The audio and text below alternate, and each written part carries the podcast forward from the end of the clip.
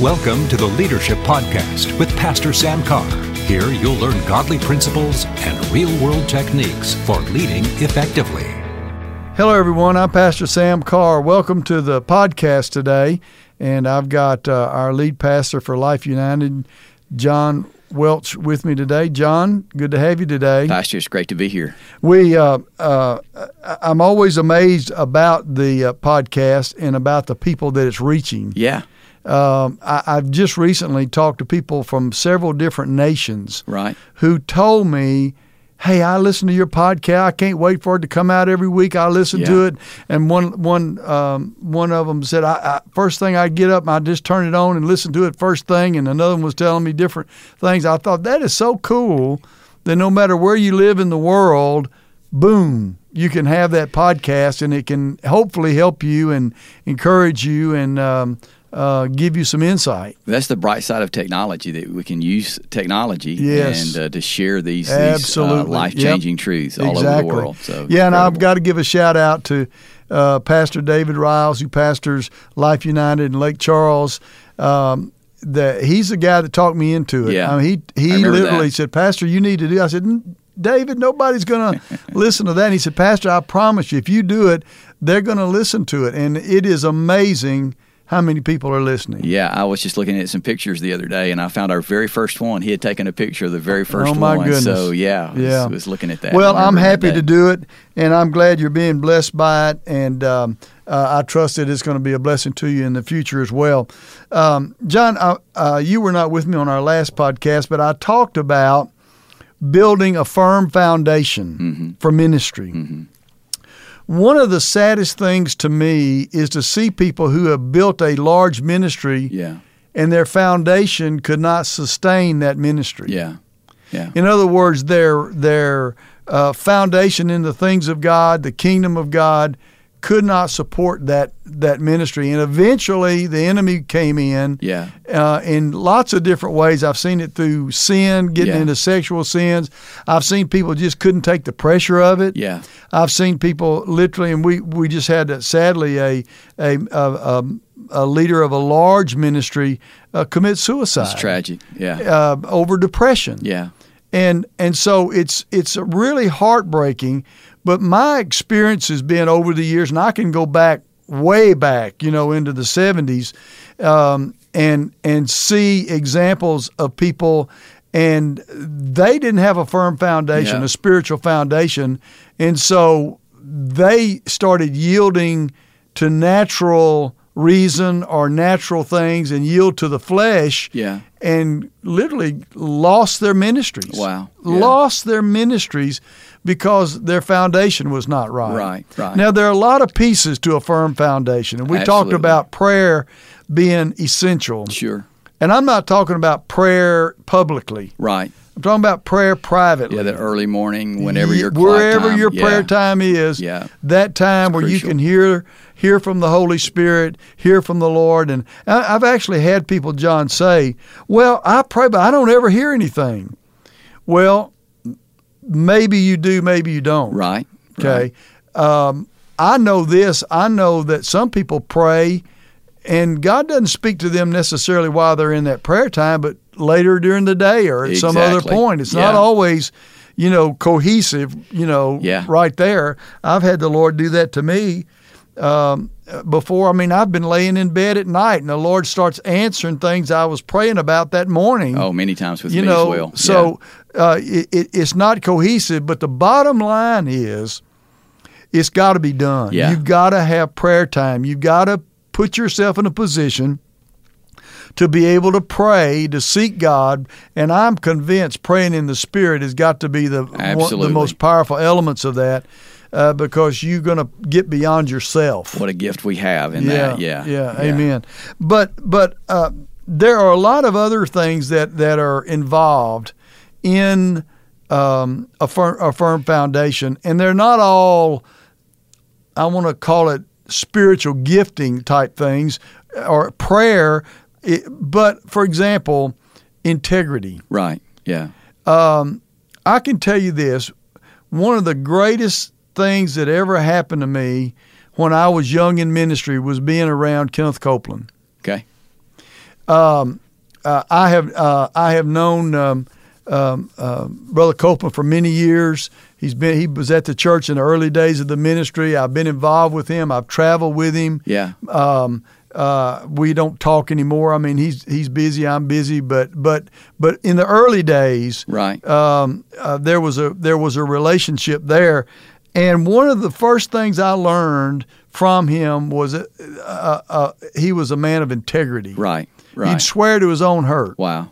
Yeah. and and I learned a lot from him, and then dug it out for myself as well about how important and how valuable having integrity about what you do. Right. Nothing hidden Yeah. nothing behind closed doors, nothing to manipulate, Yep. nothing to to self promote. That's great. Yeah. And and it was amazing to me uh, learning that and putting that into practice. How that's helped me over the years in ministry.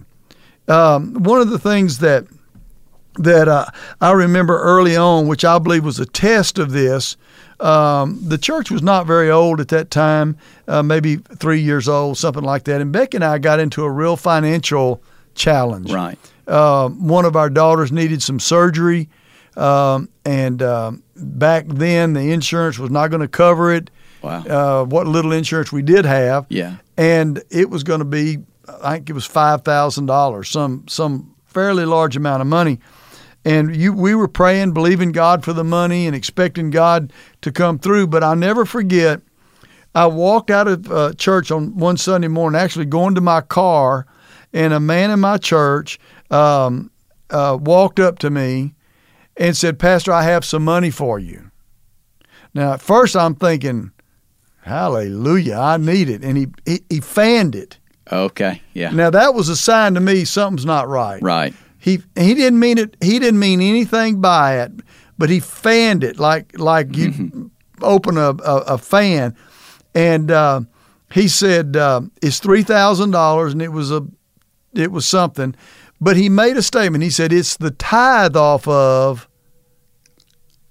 and the minute he said that, and I said, all right, now now wait a minute. Let me ask you a question. You said you had some money for me. Where do you want that money to go? Right. Yeah. Okay, now now see, integrity demanded that I ask that question. Yeah. Okay. Yeah. I, I had to ask that question. I, I could have not asked it and put the money in my pocket. Sure. Yeah. Okay. But when I but I knew that wasn't the right thing to do. Right. And so I asked him, Where do you oh, this is our tithe. I said, Okay, here's what you do. You take that money, you go put it in an envelope, Very and you give it to somebody else. Very good. Now, that that set something in me Yeah. that later in life, uh, in ministry, there were many times when I could have taken money, manipulated money, and I'm just using money as an example here, um, toward myself. Sure. And I'm talking about hundreds of thousands of dollars. Yeah. But integrity would not allow me to do that. Right. And so that became a part of my foundation Right. that I'm not going to do that. I'm Yeah. going to. I would rather swear to my own hurt than to do something that would bring uh, bring any kind of disgrace or uh, discredit to the ministry in any way. Sure. And would rather go the opposite way than to even try to presume something. Right. And what I have found is that a lot of people, this is a stumbling block for them Yeah.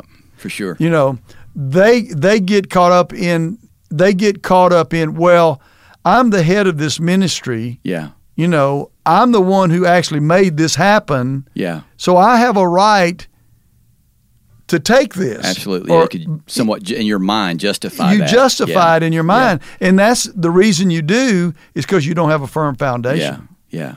so you've got to understand and know that that uh, if you're going to do what God called you to do, you're going to have to build a firm foundation, and part of that's integrity. Right. When we were in the television ministry uh, many years ago, we had several Christian um, people tell us who were um, experts in television. Look, if you'll just say this, Wow. If you'll just say that, if you'll just do this, and to be honest with you, if you watch TV, a lot of them do those things to get people to send money. Yeah. Okay. Uh, hey, that's that's between them and God. Sure, Okay. yeah. But the point is, I couldn't do that. Yeah. And and because of that, I know some of these people. who, If I mention their names, they're on TV a lot that I've known for many years. They're struggling financially, Right. Yeah. and there's a reason. Yep. Because they they did not build that into their foundation. Yeah. And so, um, thank God for, for men like um Kenneth Copeland. Thank God for men like Lester Sumrall in the young in my younger days of ministry, who taught me about integrity Yeah. because it helped me build that foundation where I I don't have to worry about that. Right. Right. You know, I don't have to worry about that. I'm not because I'm not going to do that. Yeah. And um, uh, the enemy would will try to bring compromise into your life because of that. But bottom line is, it it, it causes collapse. Yeah. So I just want to encourage you. Uh, part of your foundation has got to be now. Listen to me. It has got to be integrity. That's so good, Pastor. And and if you'll understand that, and there's a great scripture, I think it's Second Corinthians, um, if I'm not mistaken, chapter four, where Paul talks about that in detail, and and it will help you. Um, it it'll help you understand that. I don't have time to to uh, to get into it today, but but Paul talked a lot about it.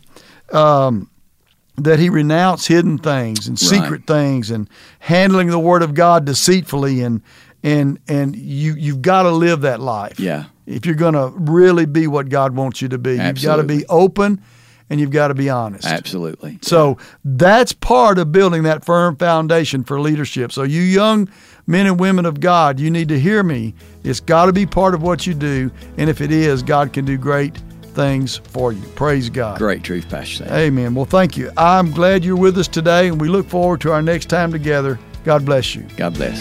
Thanks for joining us today on the podcast.